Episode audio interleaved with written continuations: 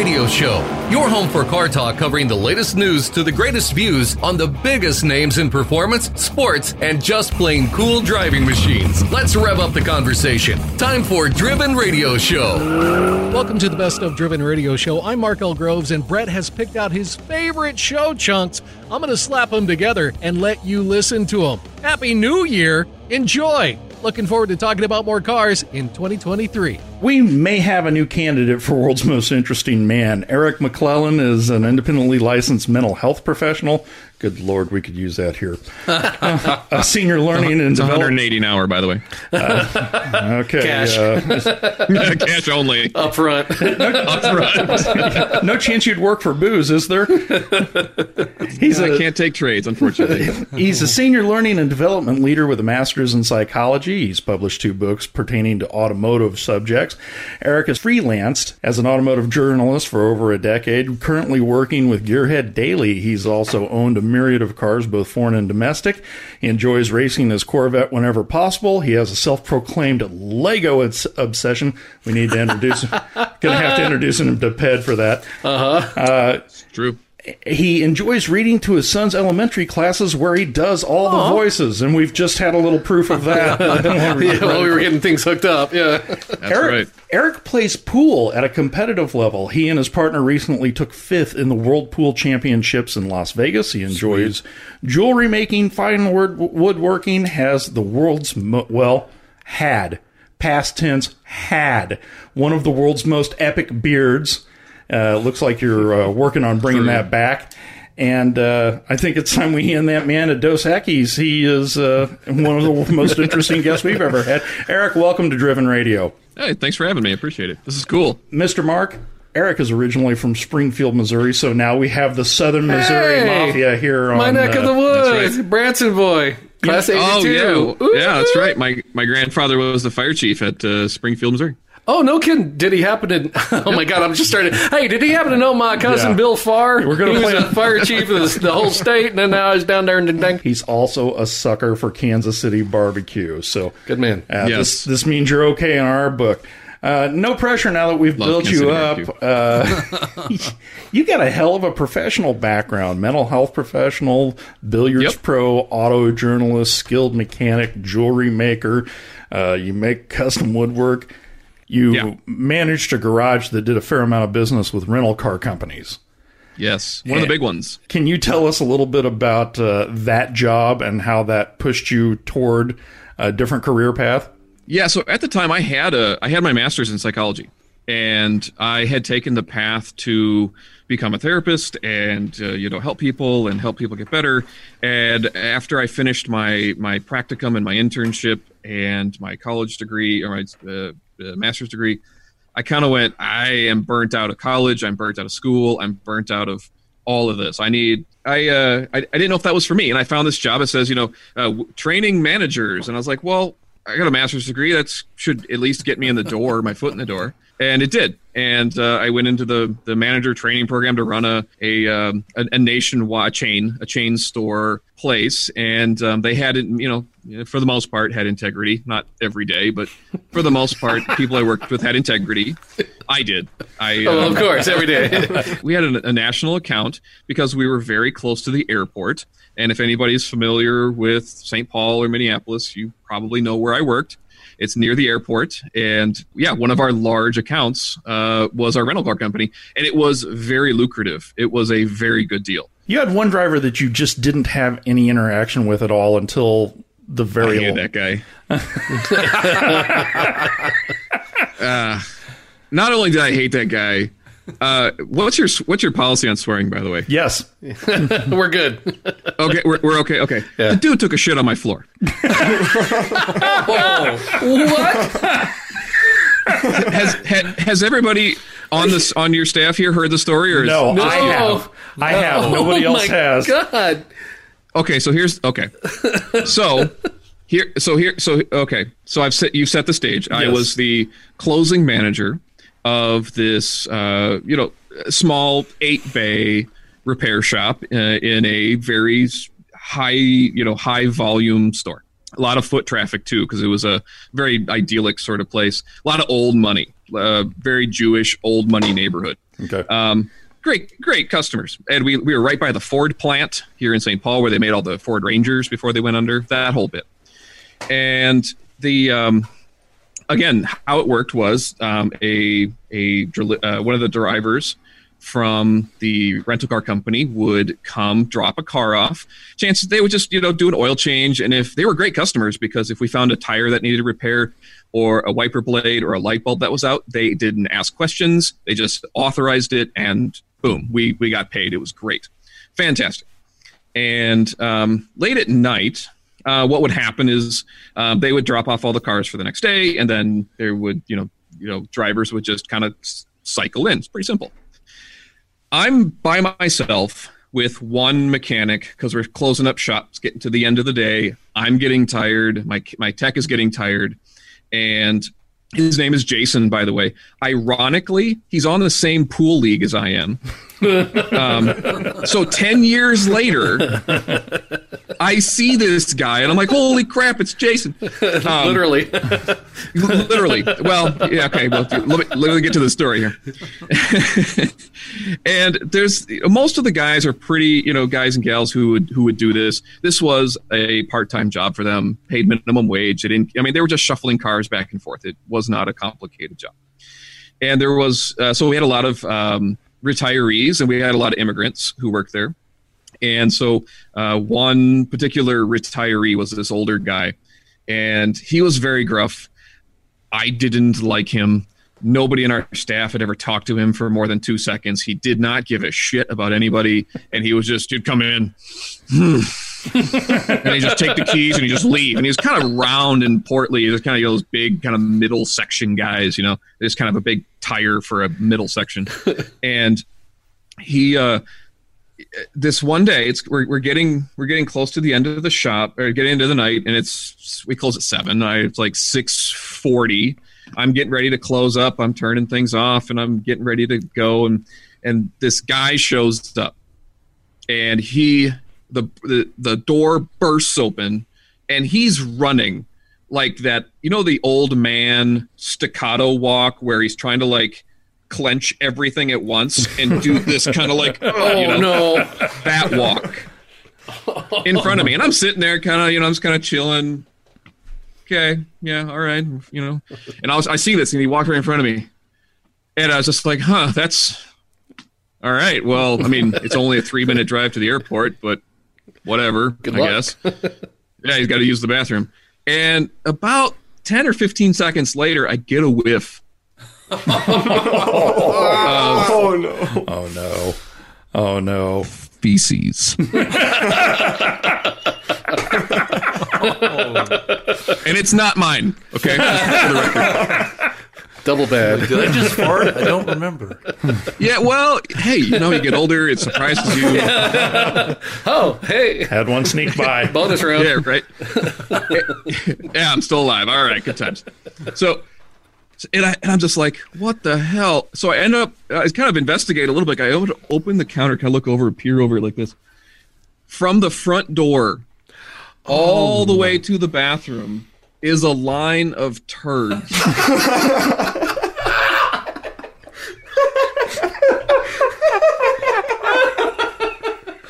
Oh no. and I, I'm 21, two at the time. No, I take that. No, I'm sorry. Uh, 25. Yeah, because I was, yeah, I just graduated. life. I was about 25. And I'm just kind of standing there, like, just like, there's, is there, is there a shit on my floor? like, what happened? Why is there a shit on my floor? Where did it come from? You know, I don't know. And and I and I'm like, all right, that's weird. yeah Yeah, right. That's different. And and I start I kind of start laughing a little bit, and I I'm like, nobody's gonna believe this. Nobody's gonna believe this. So I have to go get Jason, the tech, who's in the back, to show him the turds. witness me Yeah, nobody's gonna believe this. This old man took a shit on my floor. so I run and get Jason. Let me tell you about Jason. Oh no. Jason is um, uh, he, he's a bit of a hypochondriac. He he you know okay, you go to Subway, you get like four sandwiches.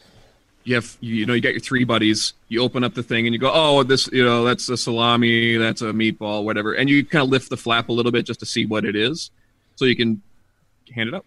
He's the kind of guy that if you were to lift the flap just to see what it was, he wouldn't take it because you touched it. That's how he. That's kind of how he was. Uh-huh. This is not going to end well. No. So, so I'm thinking, who better to show some? Dude.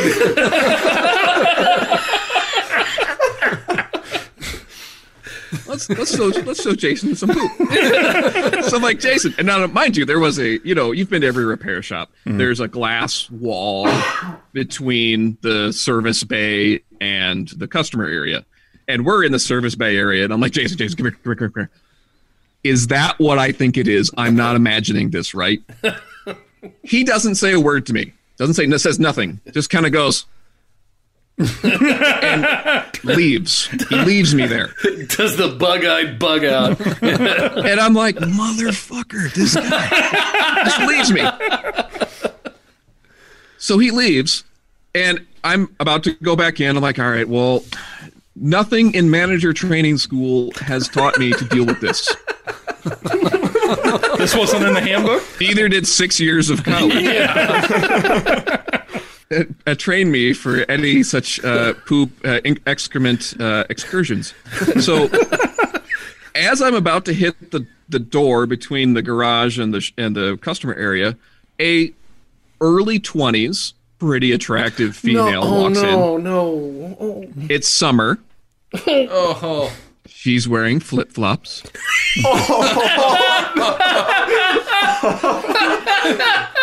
I have seen the future. It's not I feel like you're getting ahead of me here. Yeah, I'm so sorry. I'm not going to get behind you. None of this I don't I don't know how, but like like it was a laser beam stepped in the biggest piece, Oh, Lord. and it and it and I looked down. I'm horrified. Again, you know, I'm a mid twenties guy. You know, like what the hell? And I look oh. down, and sure enough, it's like in up in there, like Toad's Jam up in there, and I'm like. I am so sorry. This is not how we do business here. I promise. I think that's I, I don't I think that's almost verbatim what I said. And sh- and I handed her a blue mechanic's towel. Good luck. and, I, and, and she's like, "Oh, it's no big deal. I'm a nurse. I see this stuff all the time. Fine. Wow. Nice. Okay, good. I'm like, all right, we're not getting sued. Lucky. Yeah, and she and she was really nice about it. And uh, I later, um, somebody told me, "Do you think she thought it was dog poop, Eric, or human poop?" I'm like, "Oh crap, she thought it was a dog." right. She didn't realize it was old man. It was old man poop. Oh my god. I wish I could make this up. I wish you were making it up too. I had to live it, dude. I had to live it.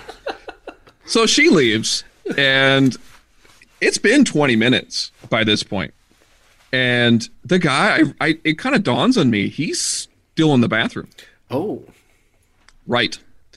And I'm like, right, well, I, there's nothing I can do about it. It's a one stall bathroom. There's nothing I can do. I'm not going to go knock on the door. I've never said one word to this guy, and this guy's never said one word to me. So forget it. I'm just, whatever, don't care. It's closing time.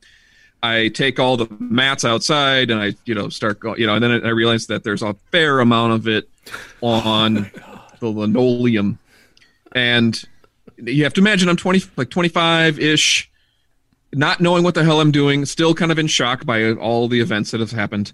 Jason is now left. He's gone home. It's just me and this guy in the running bathroom. and screaming. Yeah. Yeah, In a yeah. fetal position. Fecal position? Is that what you said? Heyo. Thank you. It's a new. It's a new one. Yeah. Um, so I- I grabbed the first thing I can think of to clean it, which, in retrospect, it doesn't work. I'll just tell you this: brake cleaner and poop do not come off the roller.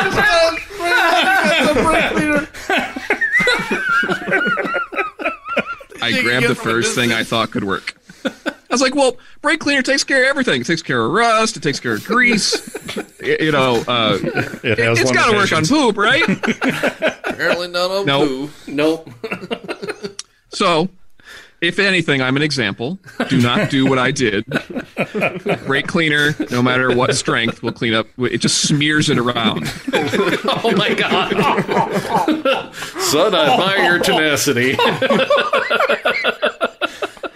Imagine why I went back to psychology. He gave, Anyway, he gave her the old college try, didn't he? Oh Yeah. man, I just wanted to hear you re- rehash that story. Was that in your Oh, no, talk or it's not TED done. Talk? Oh my god, what? There's more. oh, it gets better. There's more. All right, I'll, I'll, I'll, I'll be brief. I'm on my hands and knees scrubbing up his poop, his shit off the floor.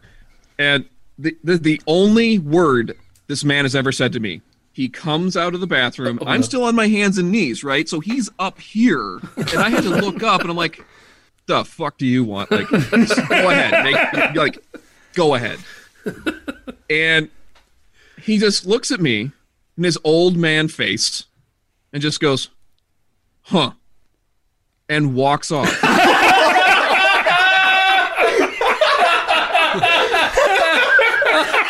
You know what? I kind of like him. Well, then I looked at I looked at his I looked at his pants and I realized that he was shaking turds out of his pants as he was walking in the. And then I realized he dropped off a car. Yes. Oh no! There is not enough seat covers in the world for me to get in that car. I left it. I left it unlocked in the parking lot with the keys in it. Brain. I, I think that's a, that's a pretty fair theft deterrent. Huge stain right there. Unbelievable. And, and then I realized, wait a minute, I haven't cleaned the bathroom yet. Oh no no no no no no. There's a pair of so I open the door. I honestly like a sack of bricks hits me in the face. Um, uh, the smell was so bad, and I out of the corner of my eye, I barely see like a pair of just, just destroyed underpants sitting in the in the garbage. Waiting for you, like old friends.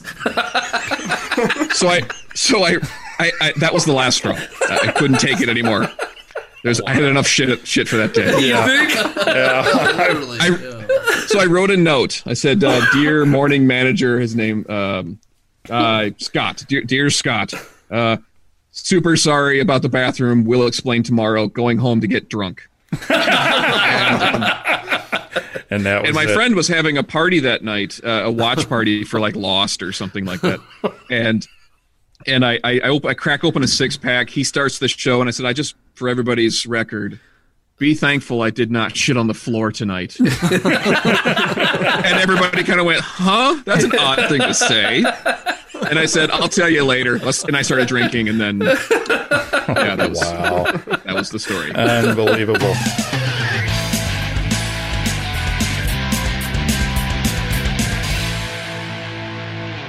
Our returning special guest this week is Mr. Chris DeGanchi. Oh, look at that glass. You do have red in that, don't you? Yes, he Yeah. does. no, Oh, He wasn't I wouldn't lie to you about this. This is important work I do. exactly. Corey and I are just drinking beer. You went all uppity on us. oh, let me get the pinky out. Let me. Uh, that's very important too. Oh wow, such class. Got to remember your Emily so, Post. So much class. There you go. Chris is the founder of the Dead Ends Hearse Club and one of the founding members of the National Hearse and Ambulance Association. He's also one of my favorite guests because the, just you'll find out, folks. If you haven't heard him before, he's well worth a listen. When he's not collecting antique funeral equipment or generally pissing off his HOA with his ridiculous hobbies, he goes on epic and sometimes dangerous adventures with his wife. He works in IT management. He has a furniture fabrication business and he spends an unhealthy amount of time doing stuff on motorcycles. God bless you, sir. Amen. Chris has a That, penchant. that was a for- great intro. yeah. Well, hey, The best ever. there's more. But wait, there's But more. wait, there's more. Chris has a penchant for short duration, high intensity activities coupled with an extremely low tolerance for boredom, aka he's got real poor impulse control, folks. When it co- particularly when it comes to his cars and bikes. And last but not least, Chris is the host of Garage 71 Radio on Custom Culture Network. Chris, welcome your bad self back to Driven Radio, dude. It is. It is an absolute pleasure to be here. Uh, you guys make me smile uh, every couple of weeks at whatever strange interval you feel like releasing podcasts. Time is irrelevant. It's 2020.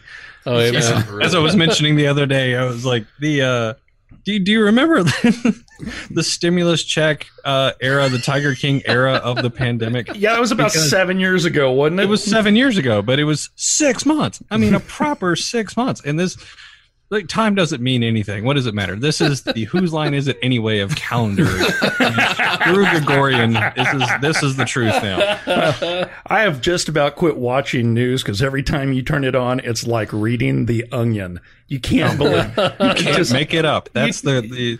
I actually like. I've been off Facebook and Reddit, which was way harder. For, for about three and a half months because I'm like, there's no way I'm related to these people, and just, like it's like what's happening well the gay frogs are coming in with the bill gates and the, the 5g and like oh my god uh, like people who legitimately think that like there is a global hoax at all at once is like you're just trying to discredit the president and you know. no I- like I- this I tell you what, I've started using Mad Magazine as a news source, and I find it's about as accurate as anything else.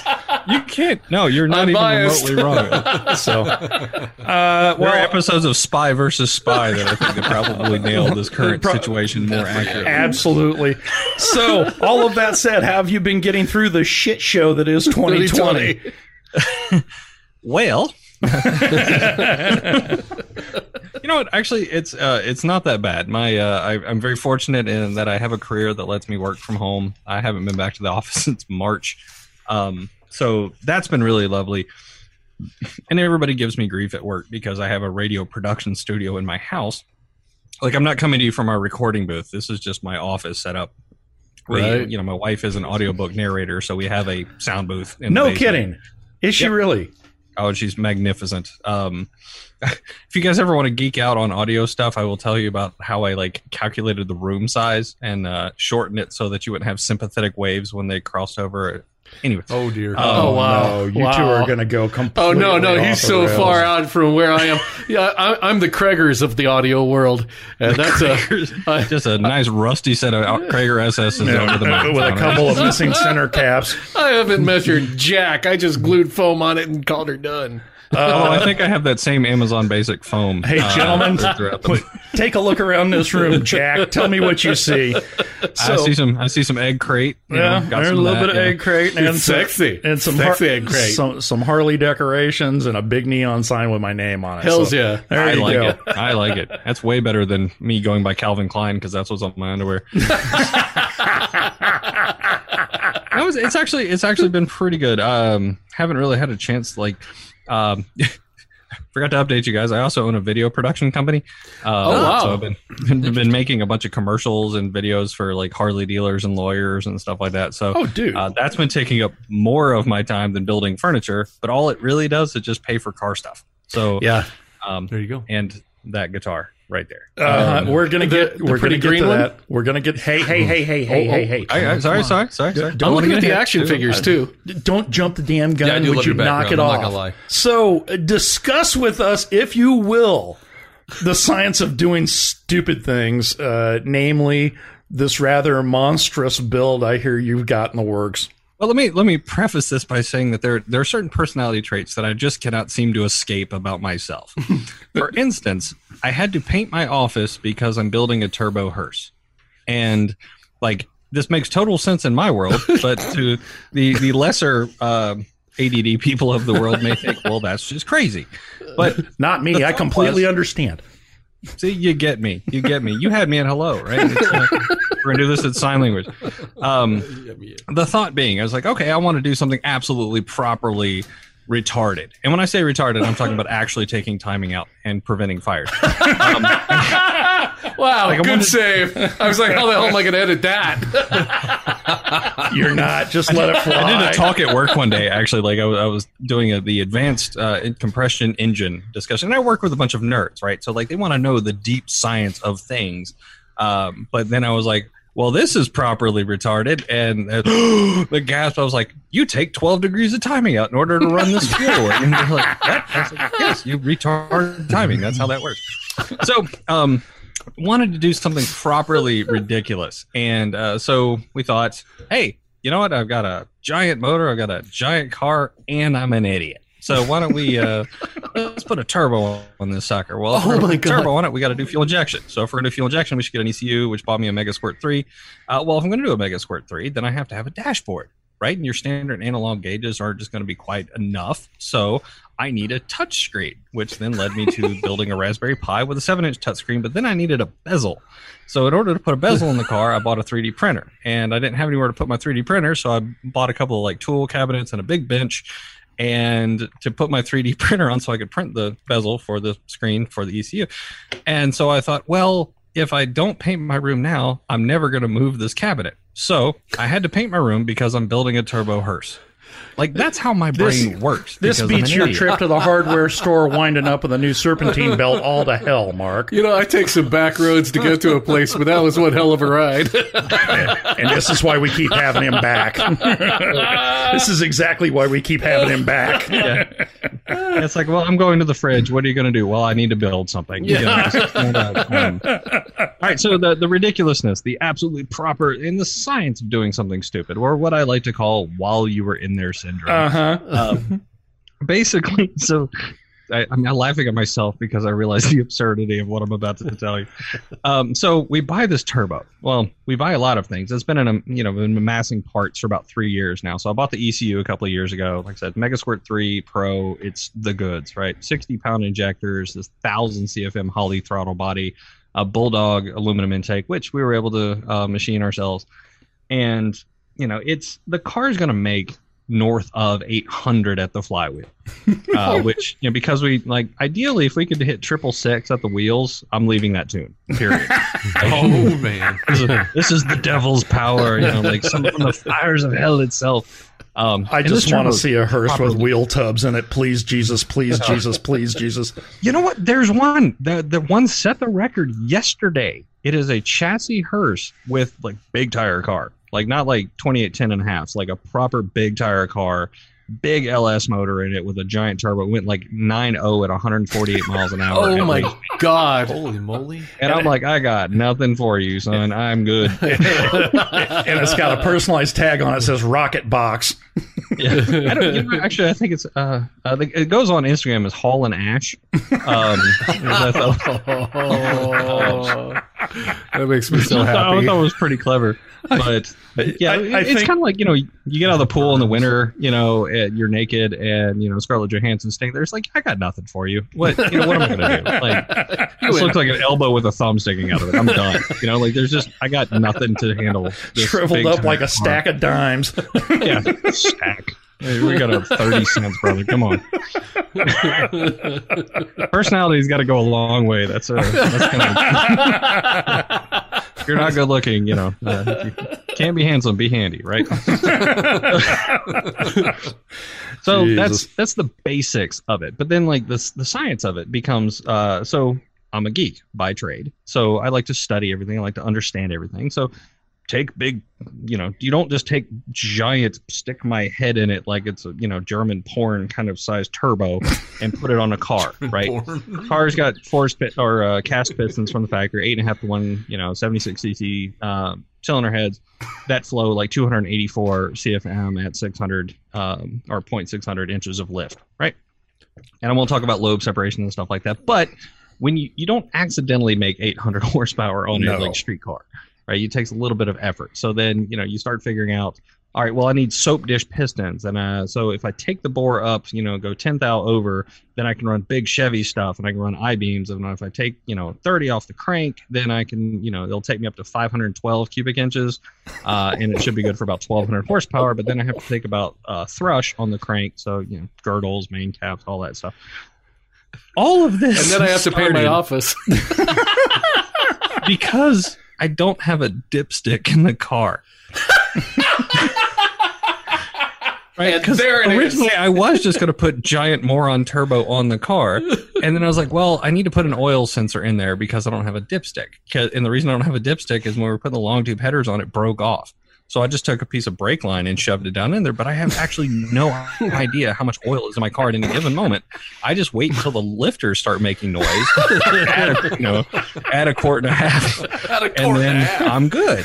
So I was like, well, I got to pull the motor out because you got to put the dipstick in from underneath, which means you have to take the oil pan out. So I got to pull the motor, and I'm thinking, well, the motor's out. I might as well put it while you're in there. No, while you're in there. Might as well put a set of I beams and forced pistons and you know like oversized valves and all that stuff. So You just wait for lifter clatter. What do you mean you need to buy another case of Rislone? Ticka, ticka, ticka, ticka, ticka, what? What's that noise? well, after after the third warning. transmission and the second set of drive shafts, I figure I'm probably doing okay because the knock on wood, the motor hasn't actually exploded yet. But Oh my lord! Um, That's I have the type of luck that you know, like I have. I had an '87 F350 with a 460 in it, and everybody's like, "That thing is a piece of crap." I'm like, "But I love it." Uh-huh. I'm I'm an optimist, and I look at stuff and I say, "I can fix that," God love you. and just money just pours out like, like I have it, and uh, yeah, that that thing put a rod Solver through the pan. Um, yeah, least Oh. horsepower thing I've ever blown up in my life. I un, a 460, an 84 460 makes like 160 horsepower. on a good day. How do you even brake with that much power? I, I could have just snapped the rod by hand or like with my teeth, you know. and- We've gone on a journey together, gentlemen. Uh, You take a journey, I take a journey. We take a journey together. uh, you, you take the ring this time, Frodo. I'm I'm good. Yeah, you want it? You got it. So uh, uh, while we're on the topic of uh, of cars and fast stuff, uh, you have some opinions about uh, car stuff on YouTube, and uh, what what is what is good and what is not so good uh, for hot rodding. Let, us Can we're you combine enlighten two us, subjects please? actually. Um, so like there, there's TV cars shows and then there's YouTube car shows, and Mm-hmm. and God bless everybody who's like taken apart this very specific dishwasher and replaced the you know the uh, masticator turbine in it, you know, and like videotaped it and got like. Well, you got seven number, you know, eight screws in here. So let me get let me get this out. This some bitch right here. You know, like I love that guy, and I appreciate Uh-huh. that he exists. I have never felt so compelled to give back to the world as the guys who fix dishwashers and cars, and like just I appreciate them. You know, hey, uh, what's the perfect temperature to smoke this? You know, Duroc pork butt. You know, there's like 700 videos of like the perfect rub and like how do you stoke coals. I mean, it's like just a wonderful thing. Us old bastards, and uh, I, I feel like we're we're all relatively the same vintage. Um, you know, Yeah, your, your mileage be. may vary, but like, oh, I got the gray man. I uh, every one of these hairs I earned. Oh, gray, Um, gray bull crap, man! This is white stuff growing out of my chin. I look like I'm on, a- I look there- like I'm on my way to Santa Claus training camp. I'll be honest, man. You got a bit of a you know, you're about to say Yum will be there, like Michael McDonald style, like, or, like I had to Got a little- put that together, and that's never leaving you now, You know, Michael. it's it's funny how close that is. I got a neighbor right down the street who spent a summer as a roadie for the Doobie Brothers. I would have was skunk and everything. My he, God, he, he tells awful Michael McDonald stories. that dude's that dude is a hero. I don't want to hear anything bad about him. like, how about this? Let's rephrase it. You, you look like a low rent Gorton's fisherman. Um, Thank you very little. sorry, sorry. Well, it's like I, you know, somebody told me this weekend, it's like you don't actually look like a ginger, and I am a proper ginger, right? Like my my hair's gotten a little darker over the years, but uh, my shoulders look like I went hunting with Dick Cheney. I'm like just peppered, and I, I was like, well, I don't have a soul, so each one is like a corpuscle of hate of a soul from somebody else. But you know, I, I love the fact that like people will go on YouTube and they will just record or whatever mundane thing that they're thinking of, but there also will, you know, there's good content out there. Mhm. And there's so many great YouTube channels right now of like if you're into cars or you're into bikes or you're into stereos or if you're into gaming or like just pick your poison, whatever you're into, there is a YouTube genre for it Yep. and I have I'm absolutely addicted to some of these channels. I mean, like your your standards, you know, your Cleetus McFarland, you know, you got to get on and, and Yep. hell yeah, brother, you know, the, uh, I love that guy. Wow, that was really close. I, I may or may not binge watch those. Um, there's a guy on there, Richard Holdener, uh, who does uh, like he literally just builds engines and puts them on a dyno. Like whatever he's like, I was like, all right, well, this is a 540 inch cu- uh, big Chevy motor. Let's go ahead and slap a set of AFR heads on it and an 871 blower and see what happens. I just watch everything this dude does. This week, this week is Christmas for the Cadillac man because of Richard Holdener. He has five videos in a row. He is at the uh, like Flashcraft, which is the world's foremost authority on the big block Cadillac, and he's beating the shit out of a motor. And I'm just like, refresh, refresh, refresh. One of those things you just keep getting excited, you know, when you when you hear somebody's celebrity pictures have leaked, and you just go to Reddit and try and find them. Like that's how I feel every day when I'm on YouTube trying to find this. The problem with YouTube, the flip side of this gloriousness of this information sharing superhighway that we have available to us, is there's a bunch of a-holes with wrong information. And you could very well build yourself a motor completely out of wrong information. And I think those people need to be stopped. Like, if you're going to fake news anybody, you need to stop the people telling you about bad Cadillac oiling systems and stuff like that. I only did that once. You know, Jesus. there, there's manuals out there for a reason. I'm just saying, don't trust YouTube to tell you the firing order or like how to torque a set of heads. Just probably a bad idea. So, I also understand you've got some opinions about car shows on TV. I I almost shudder to ask. Well, Um, so I, I a couple very specifically. Uh, care to enlighten us, sir? Yes, and also I, I meant to mention this. Uh, It's it's on Vice, which is also on YouTube. There's a show called Donk Master, and no, Mm. yes, no, it is it is Oh, superb. It is no. chef kiss, like glory. the guy's taking like 71 Impalas, right? Building these crazy motors for him, putting them on 30 inch rims, putting a lift kit on it so he can fit 30 inch Well, rims. yeah. and then busting people's asses with these cars.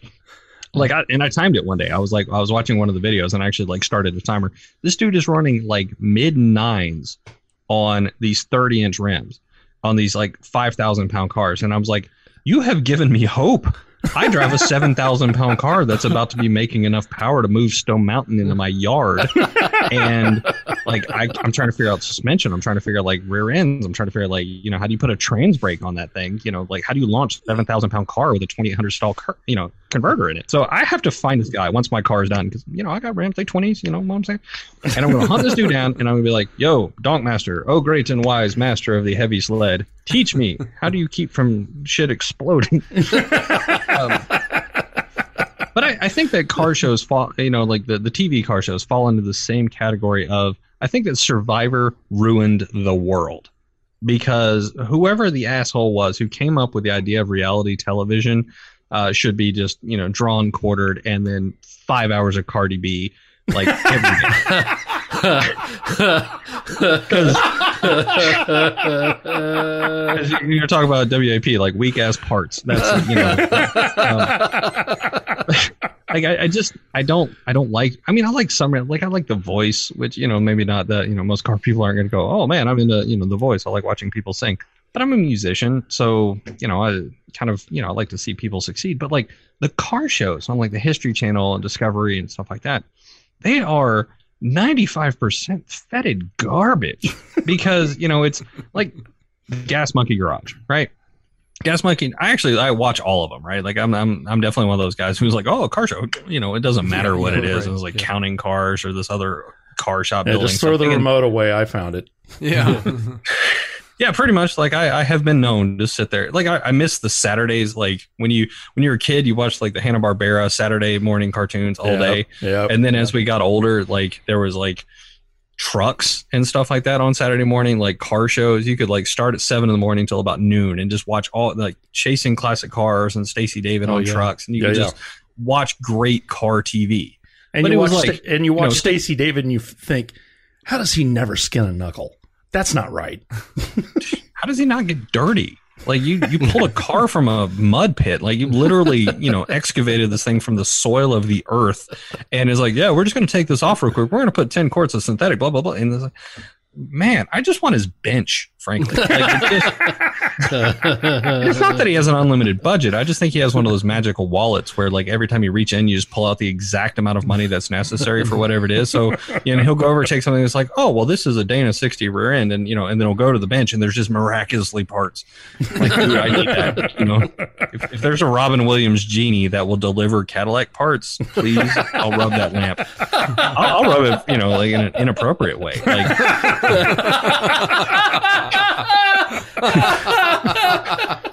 you know how hard it is Whatever to it find a set of rocker arms for a big block Cadillac. I mean, I'm just saying, you know, I'm proud, but you know, unenthusiastic handy behind a dumpster is a is a real thing.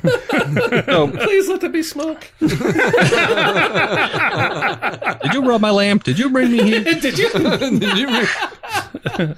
So you watch you watch some of the shows, and Gas Monkey Garage is probably the one that comes to mind the most because it's you know here's unreasonable timeline on some piece of crap with some limited amount of budget and beer assistant yada yada, and then somehow some way a car appears at the end of it. And I, I also think it's like this dude has enough fame at this point in his life. Like, how do you show up at somebody's house to buy a car from them and they don't know that you're Richard Rawlings? Yeah, no kidding. right? And that, that show kind of went downhill for me when Aaron Kaufman left because I felt that he was kind of a, a mad genius of like he had he had certain style that I, I really appreciated. But then the flip side of that is the car show that I watch every episode from beginning to end, bitchin' rides, because it lacks all of the drama of every other freaking car show out there about like you know hey we just bought this car that we rescued from the bottom of a lake here's seven dollars and you have 18 hours to put it in a SEMA show you know because that's how these shows work Yep. We're going over budget 25 uh, cents. is naked block and afraid is kind of like how that show should work If we don't finish this in three days, we're going to lose the shop. yeah. Oh And, wow! you know, uh, Orange County Choppers, right? Like kind Oh, of yeah, the yeah. same yeah, thing, or like you know Jesse James with his mania. Uh, like it's just like these are great craftsmen. I mean, I do not take anything away from them. I just think that it's boring ass TV. Um, we were actually, funny enough, we were reached out to by a company uh, that wanted to talk to me about doing a like a, a show about flipping hearses. And uh, they're like, "Can you do us a demo reel?" I was like, "Yeah, I can do you a demo reel." And then like the more I thought about, it, I was like, "I'm not doing this. Like, I no." I feel dirty. I would be everything that I hate. And like, I'm a simple man, you know, like I, every man has his price. Mine's pretty well fixed. Like I, I, I got no problems admitting that, but Bull Rockers. like, they would have to talk about strong cash before I would be like, you know what, I'm just going to go buy my friends' cars, change a fan belt and sell it back to them on, on camera. Like, this is boring ass TV. Earl Scheibit, and you're all good. Wow. Okay. Real shy paint job. That's one I haven't heard in a minute. I can sell that hearse for ninety nine ninety Damn five. right. Oh my god! Hey, y'all must be in the Midwest. We're they were the 149, man. Paint, got paint's way more expensive out here because it means something. It means fifty dollars more. So yeah, there you go. There's there's my, my take on on TV shows. I just I cannot stand manufactured drama, and I, I think that most of these guys are basically pikers. Uh, but I, I really do borderline man crush on uh, Kindig. Like that guy's just his, he's vision. He has just so much vision, and the guys he's got working for him, best craftsman I've seen. I mean, just from a pure hot rod standpoint, the guy loves cars. You know, like he's out there and he's like, oh, VW. Like he's into VWs, but then he builds like the nicest Cadillac ever created. but then somebody drives by in like a 70 window, you know, bus or something, and he's like, I have to have it, you know. All that. Now, Mark. Oh yeah, Okay, I'm are you ready? I'm listening. You have something Mark is going to fully geek out on, and it's right behind you. It's in the shot. Uh, tell us about your new guitar. Oh, oh man, I'm Mark, glad try to, to talk contain about this one. yourself. Um, so what? Uh, I, I don't know if you guys can, you know, for those listening, you're not going to be able to see this, but envision, if you will, like take it, you know, dig, if you will, this picture in the immortal words of Prince, right? Um, for those who don't know who Brian Setzer is, turn off your car. Stop. Whatever you're doing. Like if you don't So know I'm, who Brian Setzer I'm is, guessing this starts stop. with a G. And learn yourself now. yeah, just avail yourself of, of anything that has anything to do with cars or being awesome. Um, leave. Just leave. if you don't like Brian Setzer, that means you probably don't like Elvis. And if you don't like Elvis, that makes you a Beatles man, which probably makes you a communist by definition. So, my god, it's like it's like you reached in my, into my soul and found my entire meaning right there. Holy shit! well, there's a scene amazing. in Pulp Fiction where she, you know, she talks about uh, Mia Wallace. I, it was actually cut from the movie, but it was on the end of the DVD. Um, where she's like, "Look, there's two types of people. You're an Elvis man or you're a Beatles man. You can like both, but which one are you?" Obviously, uh, Vinny Vega was, uh, you know, an Elvis man, and I am an Elvis man because you know the pompadour, right? There you go. Of course. Good looking man, Mr. Elvis Presley. Great hair. Not as good as Ronald Reagan. Ronald Reagan had some fine hair.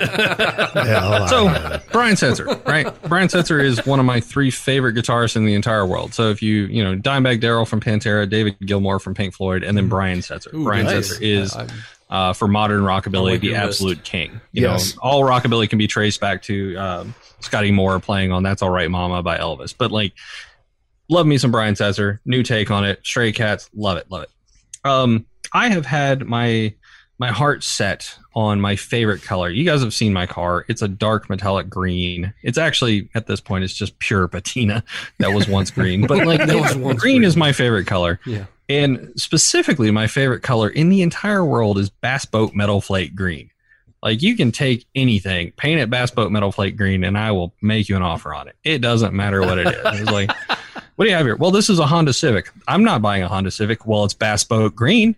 I'll buy it. Oh, You know? See previous statement of I'm an idiot. So every decision I make starts with that premise. I am also a I'm I'm definitely a rockabilly guy. I've got a few Gretsch guitars. And uh, you know, it's that Gretsch sound. You know, if you're into Mhm. guitars, it- you're either into the Gibsons, um, you know, the the 330s, or you're into a Gretsch with a Bigsby on it. And I've got a I bought a, a, a Gretsch 5120 a long time ago, a black one. I pinstriped it. Brian Setzer and Jim Heath from the Reverend Horton Heat both signed that guitar over the years, and it, it's one of my most prized possessions. Oh man, that's And- too cool. For years and years and years, I've I've told my wife, I've told everybody who will listen because you know I I'm the type I don't know strangers. You know, like I, I've made friends in bank lines, literally. Um, so anybody that'll listen will be like, hey, someday I'm going to buy myself a Brian Setzer hot rod and green sparkle metal flake. You know, just a big fat ass bass boat metal flake. They are freaking expensive, man. I was like, there's. I've been, I've just kind of been waiting, you know, like I, I don't mind spending, you know, some money, but like when it, the number suddenly has a comma in it, like I, that takes pause, you know, like everybody has their threshold, you know, like what you consider just kind of bullshit money. And, you know, my wife and I each have mul- many jobs, you know, like West Indians from like the, uh, uh, living color skits, you know, Yeah. like you got nine jobs, You you, got nine lazy, look jobs, at your Mom. brother, you know, um, like you know she's got three jobs. I have three jobs you know with corporations around all of them and i still couldn't justify buying one of the guitars. And then most of the time they just sit there and collect dust. Uh, a friend of mine hits me up one day. He goes dude you're not going to believe this. Brian setzer is selling off half of his collection of guitars uh, so what Keep So, uh, talking. uh, I went to my credit card provider. I was like, "Well, what is my available credit?" and uh, I've set it on my calendar. Uh, I denied some meetings at work so I could know the moment that they went on sale, and I set the refresh, refresh, refresh, and they went on sale. And I swear to you, the first guitar that went up was No. the sparkly green hot rod. Right, it's a 2014 sparkly green Gretsch. I bought that mother, and the like you couldn't like there was no question, there was no decision making. It was just, and it went cheaper than I was expecting, like a lot cheaper than I was expecting. It was a little, just ten percent more than a brand new one, right? And the description says, you know, comes with a case, no scratches, has some sweat stains on it, and I thought, Holy you know. I may be a weird bastard, but I'm not gonna like lick Brian Swetzer's sweat off my guitar, but Nah. I'm never cleaning the damn thing. That's Brian's DNA. I bought that too. I got I'm a gonna piece clone of another him. one. That's the key. That's a, I'm gonna make myself a little mini Setzer. You know. so buy the guitar. It arrives like two days later, and uh, I open the case, and there's you know a certificate of authenticity in there that this guitar was owned by Brian Setzer. This was one of his guitars. Uh, so I pulled the serial number up on it, and um, got to geek out on you for a second. But like the 2015 model of the Setzer Hot Rod has uh, TV Jones pickups in it, which have a Brian Setzer signature on it, and the 2014s have a metal plate on the headstock. So there's a slight difference to the radius of the, the frets, the paint's slightly different, and the pickups are different between the 2014 and 2015. Mine is a 2014. The serial number says it was built in March of 2014, and it has serial number 0002. Uh, Gretsch reserves 1 through 100 for prototypes and one offs. So I emailed Gretsch. They said, I can't help you. I emailed TV Jones. They're like, well, let's see what we can do. You need to talk to this guy. I talked to this guy. And he's like, oh, yeah, that is the prototype that Brian approved for the paint color. So it is the, the first one that was painted in that color. And it went on tour with him. And so he played that guitar on the 2015 tour and then put it back in his collection. And I bought it. Nailed. So Is your wife upset she no longer gets to sleep in bed with you? I, I 'Cause went the- to the couch. The I'll guitar fair. has, Um, has taken her place.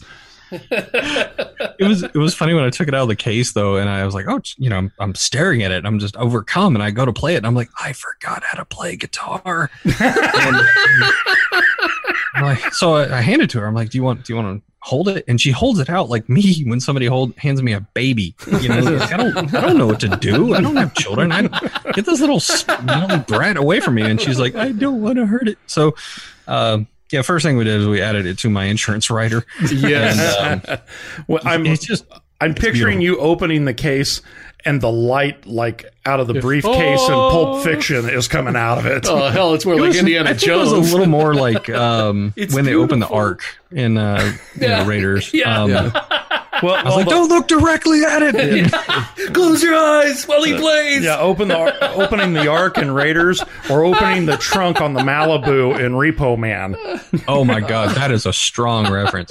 My God, that's wonderful. Thank you for that. See, similar vintage. It has to be because you know these young folks they don't get it with the radical Hey, cancel they don't culture and all. understand. uh, you know, we've had you on a few times before, and my favorite question in inter- any interview is always, "What's the dumbest thing you've done in a car?" But you've already told us a lot of the dumbest things you've already you've done Oh, in no. cars. No, I haven't. wait. Not by a long shot. But I, but I got a really specific reserved. one in mind Challenge this accepted. time. All right, what you got? What you got? Uh, rather than going back to the well a third time, why don't you tell us the story of Joel, the mad fabricator, buying a Buick from you and then putting it on a trailer? All right, so as all of my stories do, there's a little bit of a backstory. You know, it's a series of unfortunate events that arrives at anything, right? Uh, had a 97 Cobra, you know, nice mid 12, you know, high 12 second car on street car on street tires, right? Really dead nuts on the street. Had 430s, had everything that you could put on one that was without cracking the uh, the motor open. Had a uh, a bit of a electrical problem, so every couple of days the battery would be completely dead on it. And uh, I worked in downtown Atlanta. I live in the sticks. So it's 48 miles door to door to the office, Wow. and a car that gets 12 to 14 miles to the gallon because of 430s and a TKO 500 and Yeah. a spec stage three clutch. You know, at one point, literally one my calf on my left leg was bigger than the one on my right, and my seat. This I'm not kidding. This isn't even a joke. My seat was bent from pushing in the clutch because you'd have to bury your shoulder into the clutch to push or into the seat to push into the clutch or you just slide out of the seat right? That kind of clutch very binary experience. One day i decide i've had enough of this car. I've had a lot of fun with it. It's wonderful but i'm just done. And uh, so i sold the car and i bought a 51 buick roadmaster There you go. And a corolla I, I hate to admit Oh. that but like uh, And a Corolla. The i Corolla was in a job the, interview once they're like do you have any regrets i was like found- yeah i bought a corolla once. He found the Corolla in the trunk the, of the, the Corolla was in the trunk. Yeah. God, what a what a terrible, terrible thing. Uh, it did everything it was supposed to do. It's just none of the things it's supposed to do are good. so, um, so I buy this 51 Roadmaster. Uh, we're actually in Viva Las Vegas. My wife and I are out there. We used to go every single year to the big Rockabilly Weekender. And I'm seeing just these the biggest, most beautiful car show you've ever seen. Nothing out there is later than a 64. And you got the guys coming out from you know uh, California bringing their their stuff, and you've got people from all over the world bringing these crazy hot rods. And I am just like, I need one. I need a big sled. I got to come up with something interesting. Uh, my friend Jeremy was car was house sitting for us, so I found a car on Craigslist. I'm like, Jeremy, go into the kitchen, under the cabinet with the blender. Uh, look in this box. There's about three thousand bucks. Take it. Go buy this car. And uh, so Jeremy, being the good friend that he is, he literally, literally just goes and grabs it because he's a car guy too. You know, like if anybody said that to me, I would do the exact same thing. If I have the means, I'll just go get it. 51 Buick Roadmaster, straight eight, uh, you know, TorqueFlite transmission, giant car. I mean, it's hard to imagine a car can like look the same size as my hearse in the garage, but this thing did. had a car for a couple of years, uh, you know, put floor pans on it, got it running, that kind of stuff. But I just never fell in love with it. You know, it's just one of those cars that you, you, you know, it seems like something you'd really like, but the wheelbase on it was weird. Like this, the wheels just sat too far in, Mhm. and I didn't feel like doing a full chassis on it, and it just never, we never connected. So Joel, who's one of my best friends, and like when I say the mad fabricator, Jesus Christ, man, you, you you talk to him and you can just watch his eyes dart around like he's creating and then reading a blueprint at the same time. And anything, the car he's building simultaneously at our shop with the ridiculous hearse build makes my car look sane and like a really good idea. and it's and it's a Volkswagen, like it's a Jetta, right? But it's going to be like a 600 horsepower rear wheel drive Jetta with an independent 8.8 in it. It's like the knuckles he built are out of a Passat with Audi A4 bearings with BMW hubs in them, a Z4 transmission, Porsche mid shafts. I mean, like that's just the rear end. Oh my god. Mad fabricator, right? So, um, I was uh, talking to Joel. You know, we're, we're sitting in the driveway having some cold beers, and as you do. and uh, I was like, man, I, I don't like this car. But he's like, I'll, I'll buy it from you. I don't know what's a what's a good price. He goes, you know what? How about this? Let me let me trade you some shit. I was like, okay, I like that even better. You know. Um, so he ends up trading me an upright base and a cabinet for this 51 Buick Roadmaster that has not seen the road since Nixon, right? And so car sits for a couple of weeks in my driveway or you know in the garage and uh he really just shows up with this like lawn trailer not a lawn trailer but something you haul a bobcat with. It's not really a car trailer. and the car does not run right? This is an important detail that i have to keep mentioning. This six volt negative ground or Positive positive ground. car does not run and it also has the worst brakes of anything like if you've ever ridden a bicycle with wet pads like it's like that so and the seats are out of it, right? The the seats are in the basement, and you know I've welded in a floor pan, but like, so we we push the car out into the street, and Joel just jumps in it with a spare tire out of his truck like as the seat, and just rolls this thing at like twenty something miles an hour down the street, hits the perfect line up the trailer, oh, creates a little bit of air as it arcs, and then just lands perfectly on this Bobcat trailer.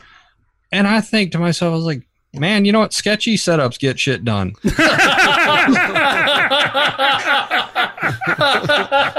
so, New motivational meme. well, the rules at our shop, right? Like things done. we have priorities. It's you know speed first, you know uh, look second, safety third. So um, we definitely achieved speed that day, and uh, it looked crazy. So there you go. Not the dumbest thing I've done in a car, but not even the top thirty of Joel's craziest things, but it was one of the dumber things we did together. nice. That's beautiful. I love it. Oh man, we've been speaking with Chris DeGanchi, my favorite madman of the hearse world. Oh my goodness. Uh, you could you can find Chris online. All of the links can be found at readthedriven.com. He is the founder of the Dead Ends Hearse Club and one of the founding members of the National Hearse and Ambulance Association. You can also hear him every Thursday at 8 p.m. Eastern Standard Time on Garage 71 Radio at www.garage71.com. You can also find him on YouTube at The Rockabilly Arts. We'll have all of the social media links for Chris on readthedriven.com. Chris, always a pleasure. Can't wait to have you back on. Thank you, sir. And uh, just keep on doing all the cool stuff that you do. Uh, you, give, you give the rest of us hope, young man. I appreciate you guys. You, uh, I, I feel like collectively we're keeping rock and roll alive. So yeah, just one smooth yacht rock jam at a time. I bet. By God, brother. By God. Thank you so much for being with us. I appreciate See it. you guys.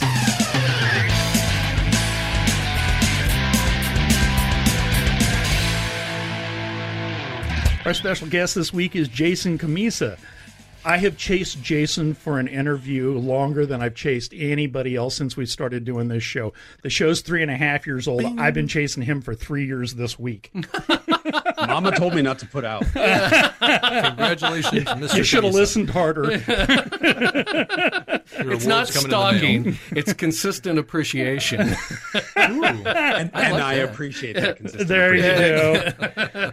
Uh, it- Jason may be the most known and respected American automotive journalist, but he's unquestionably the most brutal in his honesty. His reviews aren't opinion pieces, however, they're framed around deep technical knowledge, which he then regurgitates to his audience in plain English, with an equal dose of comedy. His award winning two decade career has earned him senior and technical editor positions at several uh, major U.S. car magazines, hundreds of millions of views on YouTube, and a large and fervent social media following. He currently creates high quality automotive content on YouTube for Hagerty. I will absolutely agree with that. Yep. That is, in- in fact, it was me slobbering all over Jason. Finally got him on the show. that is when he's not Finally working. got a shower after the slobber. Yeah, well, it's- hey, I sent you some soap. Uh, that's what he does when he's not working on his own personal fleet of classic broken cars. God, that sounds familiar. Jason, welcome to Driven Radio. Thanks for having me. Um, you and I have the same problem with the fleet of classic broken cars. Uh, I, So I- your cars hate you too, huh? um, yeah, yeah, yeah. Uh, uh, Vlad the Impala gives me the F toe every time I walk into the warehouse. It So- really does. It's like no clutch for you. Or, I don't feel like it. Or you driving around town for that two thing. hours and then you try to get out and you can't because it's worn out your left butt cheek. Oh, True. Yeah. Oh, you wanted a clutch? I'll give you a clutch. There you go, mister. Uh, you recently did something that I did ear earlier this year. You just finished a cross country drive. Um, I'm certain you've got some observations and thoughts on the American driving experience. Uh, what do you think, mister? We suck. There- I don't know how else to say that. That's There the is, nicest way you um, can say it, really. Yeah. What do we? How many? How many f bombs am I allowed to throw in one sentence before we get kicked off? Just let her rip. We'll uh, we'll take care of it after. I mean, Fix it in the mix. Yeah. I mean, I have. I- I grew up with an, a really bad combination of driving tact, uh, driving sort of environments. My parents. I grew up in New York. My Oh. parents are both like Brooklyn Italian nut jobs in a rush at all times. And so, you know, in New York, everyone's quick, quick, quick, quick, quick, move, move, move, move, move. And then at 15, I moved to Germany. And so then I sort of, I you combine the New York urgency with the German ability to always follow the rules, except the speed limits, because Germans ignore those too. And I have this thing where I want everyone the fuck out of my way, but follow the rules. And that seems to be incompatible with the American driving style. Like, just get the fuck over. That is that. There is one driving lane, and everything else is a passing lane. And I'm the only person in the world who seems, in this country, who seems to know this, Yeah. or believe in it. Uh, no, there there are others, but we are few and far between. Yes, No, I know, but I had to. I was with my 18 year old nephew, and I had to behave. So I, I have to sort of straddle the line between setting a good example, i.e., not throwing beer bottles out the window at the cops, um, and and then also trying to expedite the process of him learning. Like, okay, there's a happy medium between me trying to. Ex- expect everyone to drive like Germans, and then that dumbass with no lights on in the left lane and a Nissan because his, you know, he's, who's getting a suntan from the gauges that are all lit up, even though he's got not a single light on the, on the exterior of his car. There's a happy medium somewhere in between there, and I'm kind of hoping he hits that. what is it with Nissans? I mean, I- it's not just I don't know. I was going to ask. I was going to ask, what the hell? Are they all Altimas? It's all mostly Altimas. I mean, it, it is. It, it is a, a a problem in the entire industry. And I'll, I'll- joking aside, a problem in the entire industry is that modern cars have electroluminescent and backlit gauges that are lit up all the time. Mm-hmm. And many cars, mostly Japanese cars, will light up the center stack and the whole dashboard and dim them down to your normal level without having any way of telling you that you don't have a single fucking light on anywhere on the outside of the car. So, I mean, 10 years ago, older Nissans and older, you know, Toyota products would have just the dash on at full brightness. So when you once you started to get skin cancer from that, you could realize, oh, maybe I should turn my lights on and they'll dim down. The new ones just are like, oh, it's dark, so you should have all the lights on, and they should be dim normally, and you have no way of telling. And uh, my unofficial studies have shown that somewhere between three and five percent of cars on the road at night have no lights on at all, and they're almost all Asian. This Um, is this is Asian for cars. all of you. This is the advantage of driving a mid-year Corvette. You can see if the damn headlights are up. Oh, I mean, yeah, seriously, uh, this is something that just didn't happen, by the way, in any car 20 years ago or 25 years ago, because if you couldn't see the lighter to light your joint, you you knew your headlights weren't on. I Um, will say, down in uh, southern Missouri, I spent a month uh, down there uh, a little, just a little bit ago, and there were a number of vehicles that did drive around without headlights on, but most of them were Dodge Neons or Chevy Cobalts. And so they So- probably Okay, those people are working dead on the inside. Yeah, they, yeah. you know, so they're like America. I could die here too. Yeah, exactly. I mean, Canada think Canada just passed a law last month uh, that now requires that exterior illumination be on if there are in, in any interior illumination on. Well, that's Kind Canada. of Don't they common have, sense. isn't the sun up in Canada for like six months or something? Isn't that isn't that right? Oh yeah, it's one minute a day for six months, and then not at all for the six months. Fair enough. Hey, you want light? Go watch hockey. Yeah. There you go. Well, see, the Germans must have it right then, because I have a Volkswagen that the lights are on all the time in the in the in the gauge cluster. But when it, if I don't have my headlights on and it starts to get dark, they actually dim them so you can't see them and makes you put the Ding, lights ding. on. Yeah, somebody really thought about that. We will make you Um, put I- your lights on. Yeah. Well, We suggests that you are putting them on. German engineers are big uh, big believers in Schadenfreude. Yeah. yeah. But but if there's no camera to catch it, there's no shot. there's just there's just Schaden. If, So they don't. if we if we make you uncomfortable enough, you'll do the right thing. You're angry and you love your mother too much. Schadenfreude. nice. Uh, in our brief email, uh, you got him. In our brief email conversation, you mentioned that you thought uh, modern cars should be better.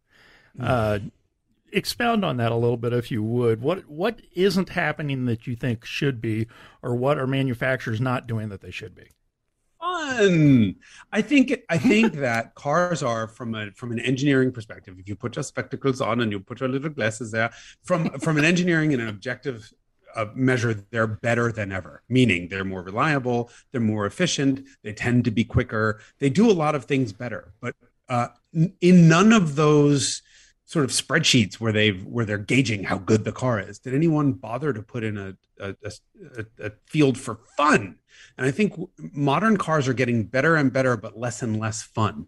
Um, Corey, you, you you said you have a VW, right? I have a Mark 7 also. Um, they are wonderful cars, but if you get out of a Mark 7 and into a Mark 5, which was basically the, the, the previous chassis of the car, it's night and day fun. The older cars are 10 times more fun. And I also have two Mark 1 Volkswagens. And if you sort of plot out the fun factor, it's gone from absolute hysteria, nonstop laughter to very serious, capable car. And that's a good thing for the for most of us. Not in the case of a GTI though, right? I mean, I want a GTI to be fun. And the Mark Oh, yeah. 8 is the least fun of them all. um, it's the most serious, but it's the least fun. And I think that mirrors basically every other car on the road 3 Series, BMW, all of the other icons. Um, with few exceptions, cars are just fucking boring. Yeah. They're really fast, but really boring. How do you feel about the 987 Cayman S?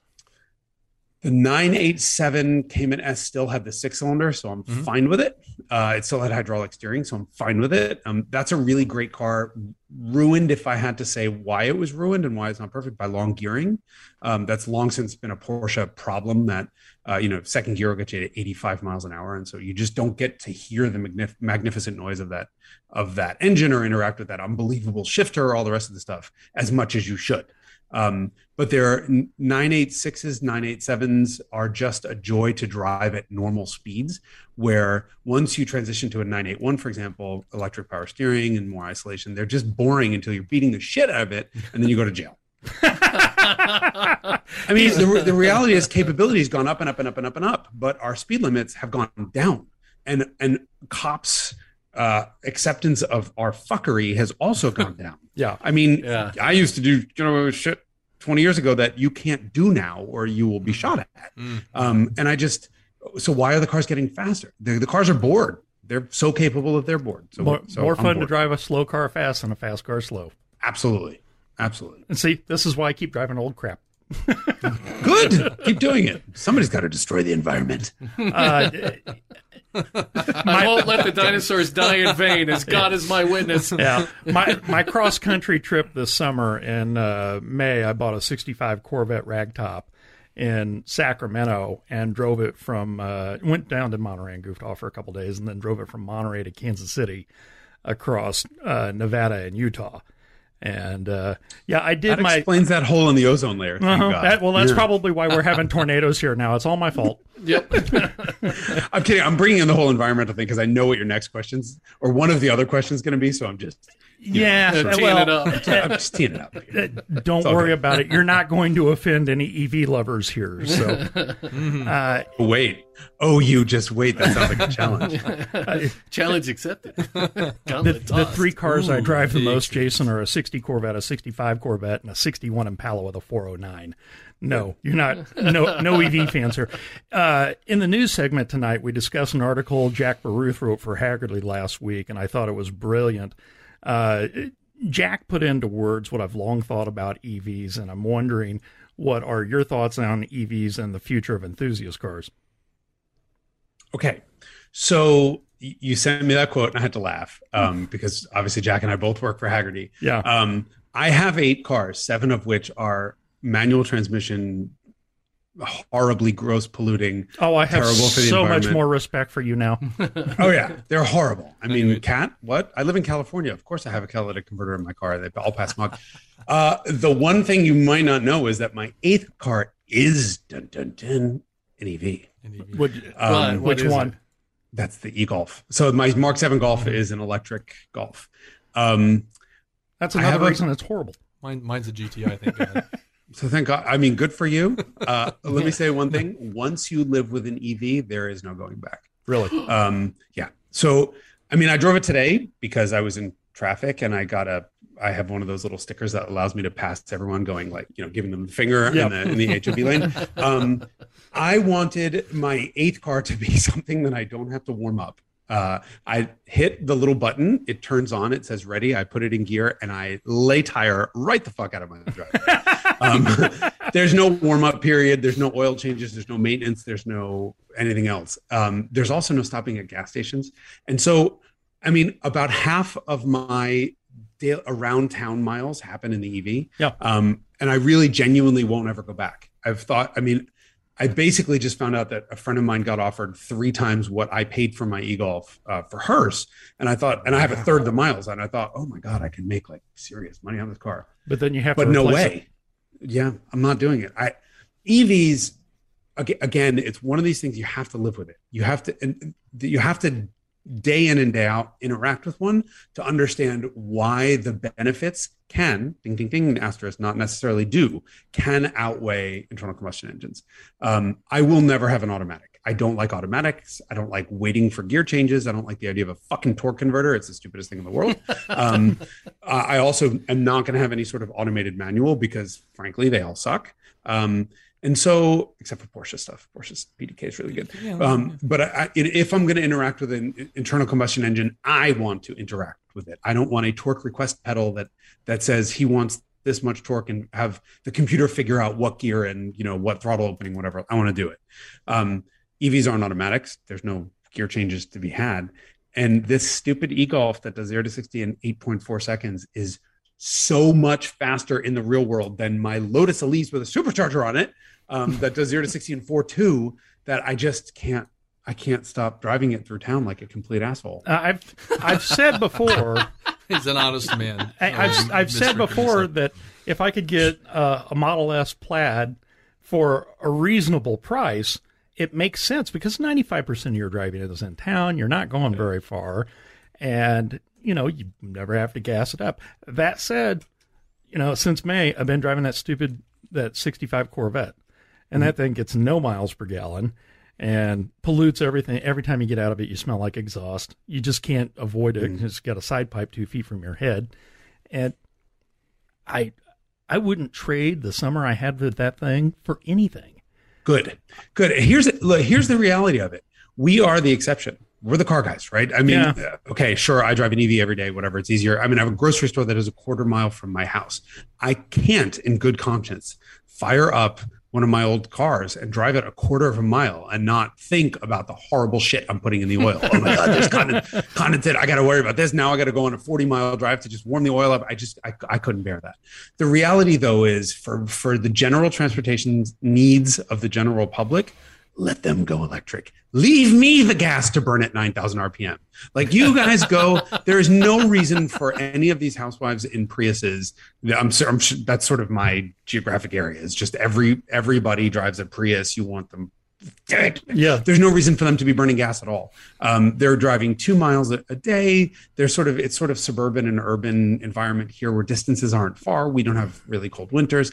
EVs are the better solution for them, which leaves more gas for me to burn. I like his comment. you know, Well, I, I want my EVs to look really screwball, like uh, Messerschmitt uh, is putting back out that that little one seater. That's the three wheeled one seater, and it's just dumb as hell looking.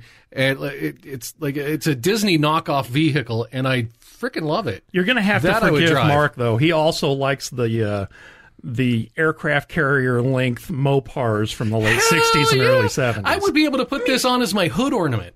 and I would Here's be your damn dinghy. proud of it. You, you're darn right. throw it in your trunk as a dinghy. Look, I mean, you know, you, Mark, are clearly like all the, the traditional car companies who thinks EVs have to look like fucking dumb.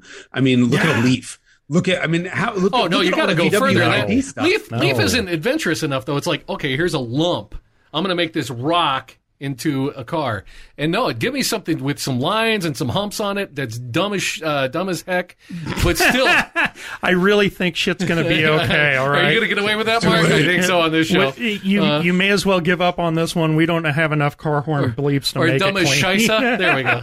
All better. Yeah, Theme of party. Until, until I you upload to Germany. Yeah, yeah. Um, I just don't understand why, like Mercedes, you know, Mercedes styling and Volkswagen styling, the German car company styling has always been very traditional, very simple, very almost Italian in its in its lack of BS. And now all of a sudden, with the every time a German car company comes out with a with an electric car, they make it look like a caricature of itself. the fuck is that about? Sorry, I'm just gonna keep dropping f bombs now. that Go you right have to ahead. bleep them. No. Do it. Fuckity fuck fuck. They're angry you- too.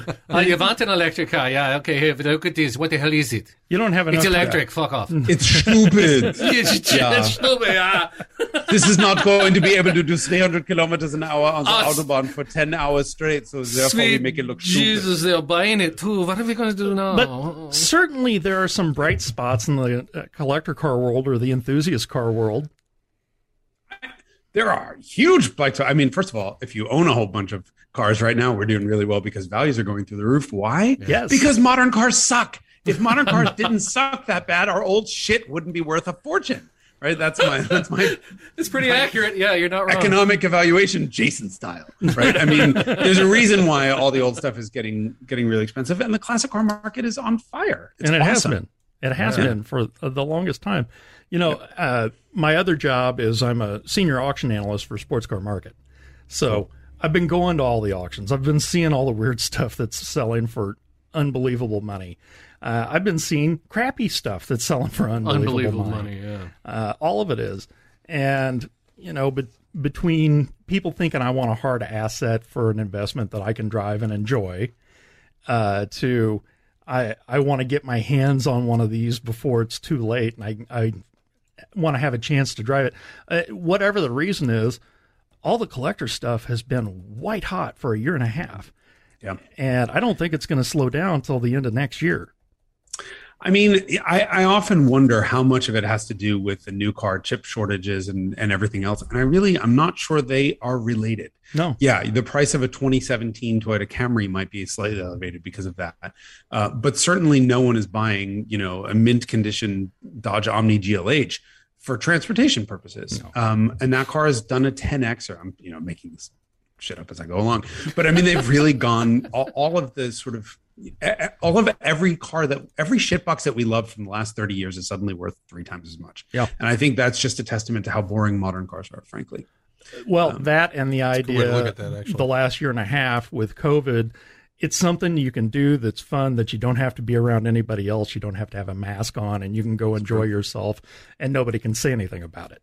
It's true. Uh, Yeah. The only downside is now that everybody's gone back to work and everybody's gone back on vacation, the price of gas has gone through the roof, and uh, it costs more to fill them up. But unless you're a dummy like me and you drive them every day, that's not really that big a problem. Well, and part of the beauty too is as, we work from home, and a, a lot of us get to work remotely, quote unquote. Uh, you don't burn up as much gas, so you've got more money to save for that big monster that you drag out, you know, two to three days a week, rather than having to drive five and then go, God, God, I best not drive the monster. Yeah, my commute is 16 feet, Yeah, so it's it, it hadn't been too bad. And you don't want to start an internal combustion engine to move your car Car 16, 16 feet. feet. We all know what that puts in the oil. and what it does to the carpet. that that doesn't even get the Impala out of the garage. yeah, no kidding.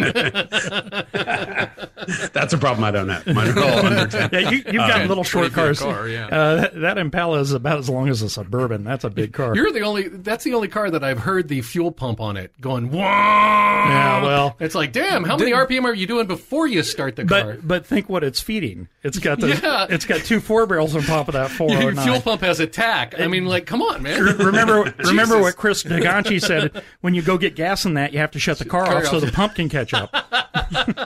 Not wrong. Wasn't, that, wasn't that something I looked up and I said it was like it's going to be as long as the Sprinter van, the Yeah. Mercedes Sprinter van? I'm looking Fuel cell, prison cell, tomato, And it's a car with two doors. Rivian and Lucid are two of the new EV companies that seem to offer better products than are currently avail- available from Tesla or other manufacturers. Where do you see them in the market uh, as, as we're discussing EVs? And, and uh, are they too good to be true? I, you know, it's a really, that's a really bunch of interesting, really questions there. I don't think they're too good to be true, but I think, I mean, I think Tesla's proven that you can have a, at least somewhat sustainable business uh, disrupting the traditional car companies, and that's something no one has done since I don't, I don't know, seventy years Yeah. since Tucker. I mean, um, and I think the reason why is that the the engineering behind the automobile is now complete. It's done. We know how to build a car. You know, we can. We've sort of settled on one type of steering and one type of fuel injection and one type of everything else. Um, and so, as a commodity, it's very easy for all of these startups to build a car. Um, and then what they can do is then apply agile techniques to them. So, I mean, the, the way you know these guys design the, the interiors and stuff, they can they can do far more quickly than the traditional car companies, and then certainly with the powertrain. I think we're I think they're a sign of disruption, whether they survive or not. I don't know. I suspect they will. Um, I suspect you know a company like Rivian, uh, for example, that just you know completely shattered everyone's expectations of what a pickup truck can do, um, has a real shot. Um, you know, especially when they sort of, I think they just backed out of their Ford deal. So they were supposed to supply Ford with electric Yeah. pickup trucks, and they were like, "Fuck you, I don't need you." I mean, they have enough. They have enough. Do they still have their up. Do they still have their deal with Amazon? I believe they still do. Yeah, Okay, well that's probably enough. Yeah, that's the Yeah, big but that's probably right? you're right. They're only getting a couple hundred thousand vehicles out of them. But I mean, they, you know, I, I drove one briefly. I haven't really spent too much time in it. It- You know, if the customer cars are anything like that, and I suspect they will be. Wow. I mean, wow. I mean, Wow, Tesla really? has proven that the the traditional measures of the quality of construction of a car, i.e., panel gaps and fit and finish, whatever, is just not relevant to the end user consumer. They don't know about it. Oh yeah, of course they're going to notice when a you know a piece of trim falls off their Tesla um, or their Rivian, but short of that, they're just blissfully unaware of that kind of stuff. And in the case of Tesla stuff, all the user interface stuff is so much better than anything else in those segments that people are willing to put up with that level of bullshit. And frankly, I think the same thing is going to happen with um, with Rivian. I think it's going to be a while before we have EVs from the traditional pickup truck makers. Um, and when we do, they had better have the space utilization and all the other really cool features that their Rivian stuff has, or they're in trouble. Frankly. Do you think that uh, Tesla will complete uh, their when they come out with their pickup? It'll look like the concept that they had a year ago. I mean, it's really tough to say. I, I don't believe a word that you know Elon says because every time you say that, you wind up being wrong. I, I just saw a spy video of one today at the Tesla track behind behind the Fremont plant, and what came out of my mouth was, "Oh fuck, they're really doing that." I mean, you know, it's so absurd, it's so dumb. Um, but how much other stupid shit have they done? I mean, go drive a plaid, and that you want to talk about dumb. That is the stupidest car in the face of the planet in the history of the world. I kind of love it because you know it makes everyone sick in like 0.2 seconds. Yeah, yeah. But um, but wow, I mean, they just keep pulling off the stuff that every time we say they're not going to do it, they do. So I, w- Uh, I know. want them to build that truck, and I want it to look like that, and I want somebody to buy a low blow, low boy aluminum trailer and put a DeLorean on it behind it. it, it'll happen one way or another. I- You've now planted a seed. I, I, I think that would be so perfect, and I just want to see someone do it. I, sure. I mean, once. I don't think I really want to see those things on the road. I think it is dumb beyond belief. But hey, um, you know, I'm not the target market for a you- Cybertruck. You know, I'm the not the first one thousand of those that looks hit the road, people are going to be throwing uh, rocks at the back window to see if it really works like it didn't in the demonstration. I hadn't even thought about that. You got a bunch of little assholes running around the Oh, parking yeah. lots going, Oh, oh, it yeah, doesn't it's- work. There was when I was in college, I had one of these girls that was in in my dorm had a Saturn, and a bunch of drunk guys decided one night to find out if it was really dent proof. uh, I think I think you're onto something. Those Oh, are- It's not. I mean, the No. side panels were, but the but the roof and hood Oh, were not. God. No, they were steel. Yeah, they Yes. destroyed our car. they, they were for a little bit anyway. So I think we'll see. I think you're right. We're going to see that in, with the Cybertruck too. All right, let's get back to good stuff. Uh, the Subaru BRZ and its cousin, the Toyota 86, offer amazing performance for the price point. And I just, everything I've read, I've not had the privilege to drive one, but everything I've read says they're fantastic cars. What is it you love about them? They're simple. They're simple. And that they're we do not need layer after layer after layer of complexity with, you know, automatic this and blah blah blah blah that. Give me a front engine, lightweight rear drive car um, that loves to be sideways and uh, and responds when I hit the gas pedal. You know, no turbos, no waiting, none of that bullshit. Um, they got the recipe right. They're right now. You know, I hear people say, especially other journalists, are like, "Oh, this is a great time to be a car guy." Bullshit. There's nothing. We have no sports coupes. We have no sports cars. The the amount of cars that are actually interesting is is infinitesimal right now. Like everything just kind of is mass market. And you know, oh, 12 people say, oh, 12,000 BRZs a year is a complete marketplace failure. Bullshit, right? Not every car has to sell 200,000 units a year. Um, and so we have a couple of exceptions to that. And Miata and BRZ are the two sort of really small, lightweight lightweight in modern terms in the case of the BRZ because it is 2,800 pounds. But um, you know, pure driving experience cars that are just fun. It doesn't have to do they zero to sixty in the mid fives. Both those cars. I mean, you know, there's nothing old that any of us have that can probably keep up with them in the No. real world. No. Uh, right? They're really, really, really quick, and yet you know they pass modern crash tests and um, and you know have all the benefits of modern safety stuff that you can switch off. The fact that they the fact that they were able to do that and keep it down around 2,800 pounds is nothing short of remarkable. Right. I mean, every every time I have a German engineer, I say, "Well, it's not possible for us to reach these expectations without adding 200 kilograms of mass." I say, all I say is Miata. Fuck you, Miata. Fuck you. Miata's 2,350 pounds. You're all full of shit. There's no reason the Z4 and the Supra have to be 3,500 pounds. That's not a sports car. That's a that's an obese problem of your inefficiencies internally when it's a thousand pounds heavier or 1,200 pounds heavier than a Miata, which is more fun anyway. By the way, um, yeah. No, I think I think the BRZ and and the G, GR86, which whatever the fuck they're all calling these cars right, right now, um, just a really wonderful throwback. And it's you know it's nice to have a thirty thousand dollar car, twenty eight thousand dollar car that you know younger people have a chance of being able to afford that are actually fun. Uh, that's really cool. And, and one of the more fun ones, according to you know, you know, listening to you talk about them before, they're they're one of the more fun ones than buying one that's two or three times the cost. Right. Yeah. Yeah, I, Yeah. I would rather honestly. I mean, you know, the, the Boxster Cayman right now are four cylinders, and they're just kind of off my Christmas card list. They're just dead to me. Um, but uh, you know, there's basically See, you bought the nothing. good one, Corey. Yeah, I did.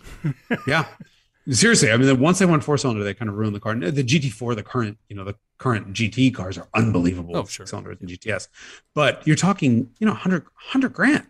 Yeah. Um, and honestly, in terms of fun, I would I would have Miata over anything that Porsche makes in terms of fun.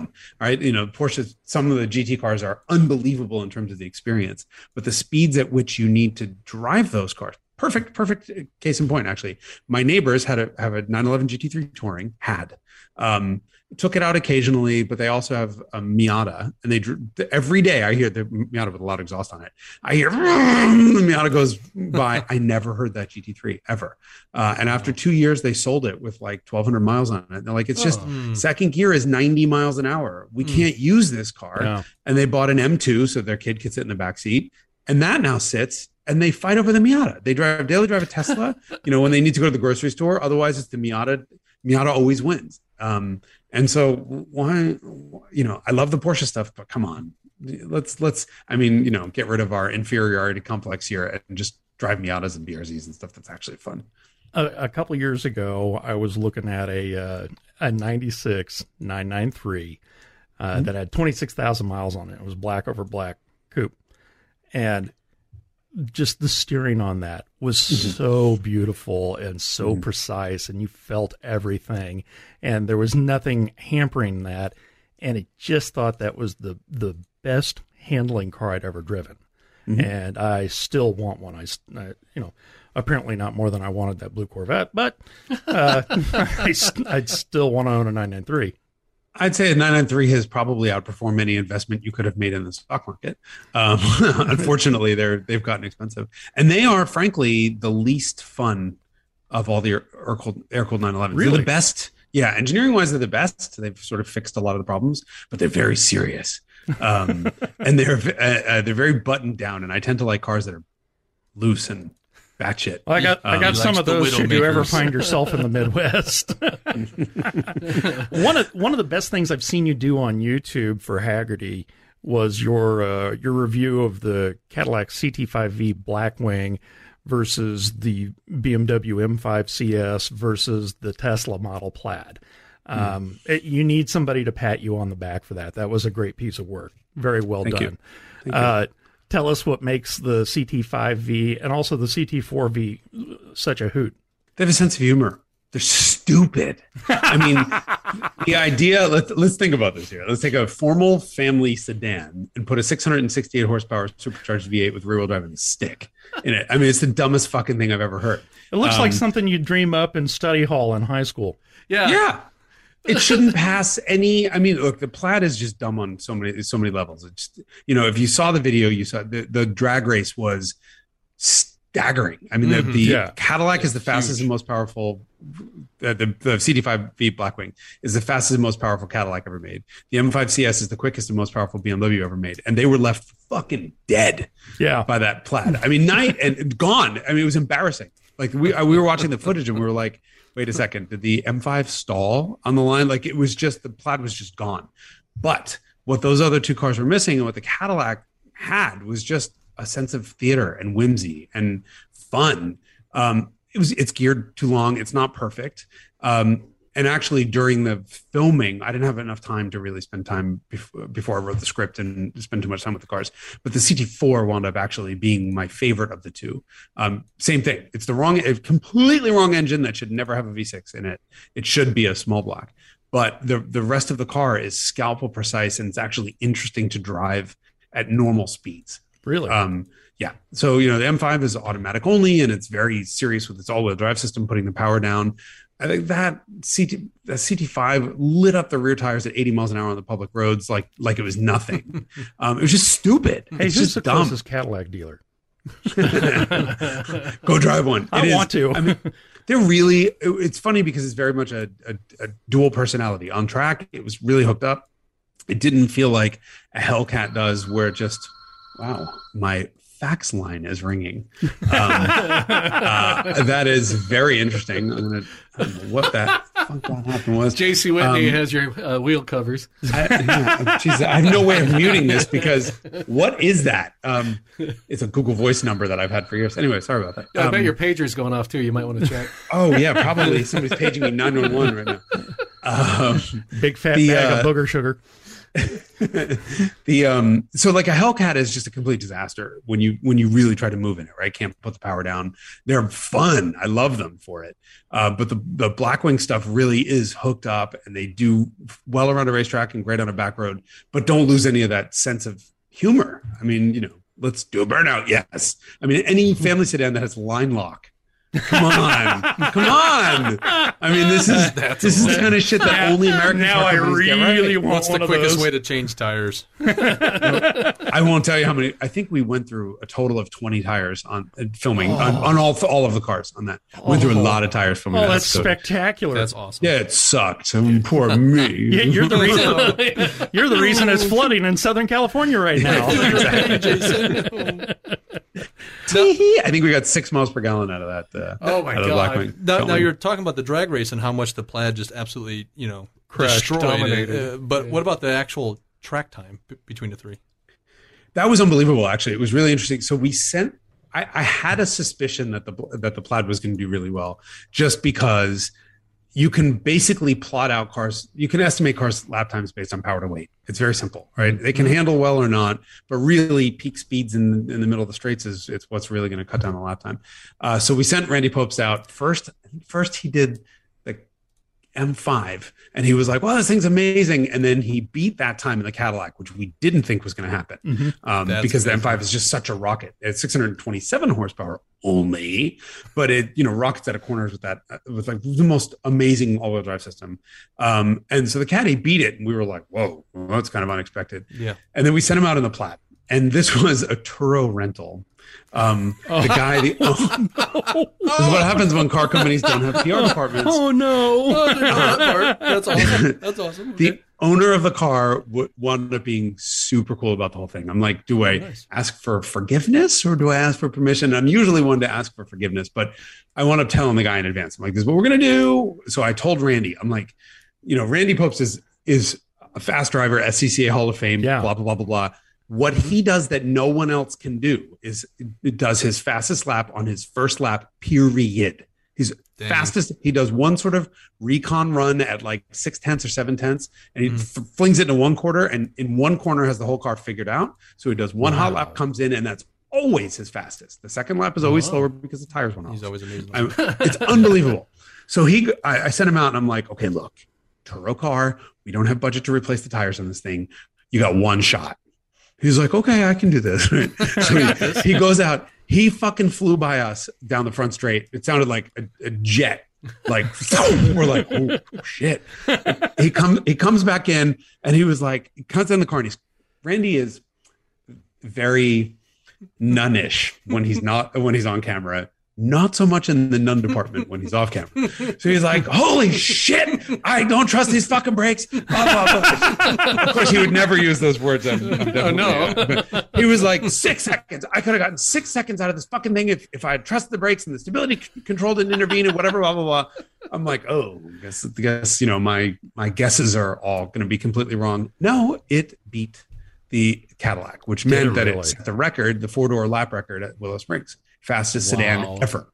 Wow. And after one stop, he did say that he could smell the brakes.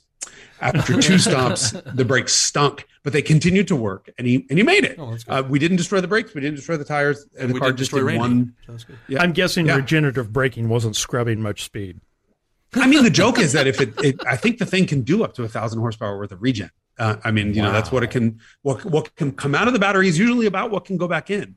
Um, but when you're dealing with five thousand pounds, so the, the crazy thing was he hit yeah. 140 miles an hour on the front straight in the in the M in the Cadillac, like 138 in the BMW, 140 in the Cadillac. And he, when he came back in, he's like, I think the Tesla's broken. It started to really like, it, it basically died halfway down the straight. Well, when I looked at the numbers at the start finish line, which is two thirds of the way down the straight, he was a buck at the 163 mile an hour Yeah. limiter. Yeah. So he's 23 miles an hour faster than any of those other cars. We And it would have went faster if it had the Oh, yeah. yeah the limiter. Yeah. on. we did a story last week on the hmm. news. We were talking about the Tesla having a top end at 162, 163, and car and driver saying it might be able to go faster, but you wouldn't want to be in it. No, I, I wouldn't. I mean, I, I really think if there's one landmark car that's going to cause the government to step in and say no more of this bullshit, it's that. Um, Really? I mean, while we were filming, so you know, the crew have been in the car with me doing horrible shit in the fastest cars in the world, uh, and that was the first time Anthony, my director, who's he's driven everything himself, he's a great driver, in the passenger seat was like, dropped his phone, screamed. I mean, it was hilarious, and then was like, "Fuck this! Fuck this! This is no way. This is dangerous. People are going to die in this thing. This shouldn't be." He sounded all of a sudden like an old man. He's 31.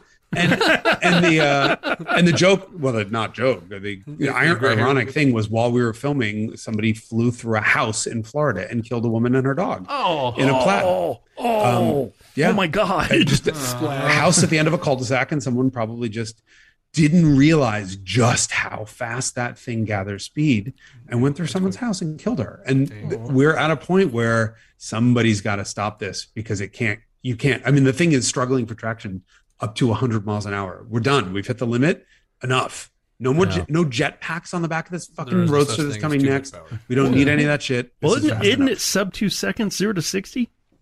about It's like Somewhere one there. nine or something. Yeah, one. I mean, Tesla claims one nine nine. Motor Trend got a two point zero. Car and Driver got a two one. I mean, the, it's just it's so at that. The, the crazy thing is you don't notice in that car that there's stability control and traction control uh, active the entire time. It's Yeah. You know in EVs that are programmed well, you're dealing with uh, with traction control at the speed of electricity, which is instantaneous. Mhm. So they are. It is actually fighting traction the entire way to you know until the torque starts to dip off at like 100 miles an hour. Um, it- so it's so dependent. There, there's zero to 60 numbers, and the quarter mile numbers are so dependent on the surface that you're going to see you know anything from one one nine to two five probably. Um, it's just dumb. Yeah, I hate Yeah. I hate to sound old, but if you went Right. back 20 years and you had a car that ran in the fours, that was screaming fast. Yeah. And Yeah, now for sure. it's less than half that. The, watch go back and watch that video and remember that that M5 there's one shot where you can see was a handheld camera from the inside of the M5 watching the Tesla just walk off the line. Yeah. That M5 CS does 0 to 60 in 2 I think I got 2 6 out of it. It is when I when we crunch the numbers the fastest production car in the history of the world before the Bugatti Veyron came out. So faster than a McLaren it would leave a McLaren F1 for dead. I mean it and it got left for dead by Yeah. an innocuous looking EV family sedan with brakes this big. It not is not a good thing for safety for anybody. um, let's talk more not good stuff. Uh, I, I, I've got a pretty good idea where you're going to go with this already. You've got some thoughts on the proliferation of turbos on everything, and also on the uh, the glory of naturally aspirated cars. Okay, sorry about your GTI, Corey. So No, no. Hey, the wife drives it 85% of the time. I drive the Porsche, naturally aspirated, perfect. And a manual. There, there's nothing inherently wrong with turbos, except there's everything inherently wrong with turbos. They don't respond the way th- that we want cars to respond to. And if you have a car that's at the cornering limit or at, at the limits of adhesion, you need quick response to be able to control it. So I, being that I drive like a complete asshole, um, I, d- I don't, I won't accept a turbocharged car. The the reality is for again for most people doing their normal commute, you can save a lot of gas by downsizing and putting a turbo and direct injection on a car, um, and then they can have the torque that they want because most drivers don't want horsepower; they want torque, which is easy low RPM power. So they can you know squirt into traffic, never having to go up over three thousand RPM. Turbos are great for that. Um, so I think turbos should be relegated to sort of Camrys and Mazda 6s and the sort of normal type of cars that people drive every day, but leave them out of the performance cars. And so I think it's really interesting that, like, growing up, I had a book called Turbo, and it was a list of every turbocharged production car, and it was all like the hottest of all the hot shit. Like you know, 288 GTO and F40 was later, and you know, and, but what I, I think we realized over time is the cars that really are amazing are naturally aspirated. Leave the turbos for the grannies, as I would say, and just you know put naturally aspirated engines where they count. Okay, Go GT we're, we're we're getting to the Yeah. go GTO. that works too. Uh, by Yeah. the way, I want a rematch when I have two fewer people in the car. Thanks. Oh, we'll get it. All Get righty. you. Uh, we're on to the good stuff. What's in your collection right now? Uh, okay, by model year, I'll start oldest to new. Okay. Oldest to newest. 1975 Ferrari 308 GT4. Oh, you still have it. Um, cool. Oh, I still have it. Um, that is one of my newest, edi- my newest, one of my newest editions. Uh, you think your cars use gas? That is four double throat Webers, um, and somehow a tiny little 2.9 liter V8 can muster 11 miles per gallon no matter what I do. It's a it's an impressive amount of waste. Um, uh, brilliant car. Uh, 1985 Mercedes 190e 2.316, which was the Cosworth engine homologation car. Yes. Love it. Um, me too. 1987 Volkswagen Scirocco 16 valve, which I've had for almost 25 years. That's awesome too. Uh, that's my number one. Um, 1988 uh, Volkswagen Cabriolet, so i.e. the bitch basket, um, which is fully Scirocco 16 valve swap. So basically, it allows me to drive the Scirocco without risking the Scirocco. Um, plus, put the top down and fit two friends in the back. Um, 1989 BMW 325i sedan. That's a shitbox. That's sort of like a rally and track car. Um, 1990 BMW 325i wagon. That's again that same car. So I get to drive my my E30 without risking my E30. See how that works.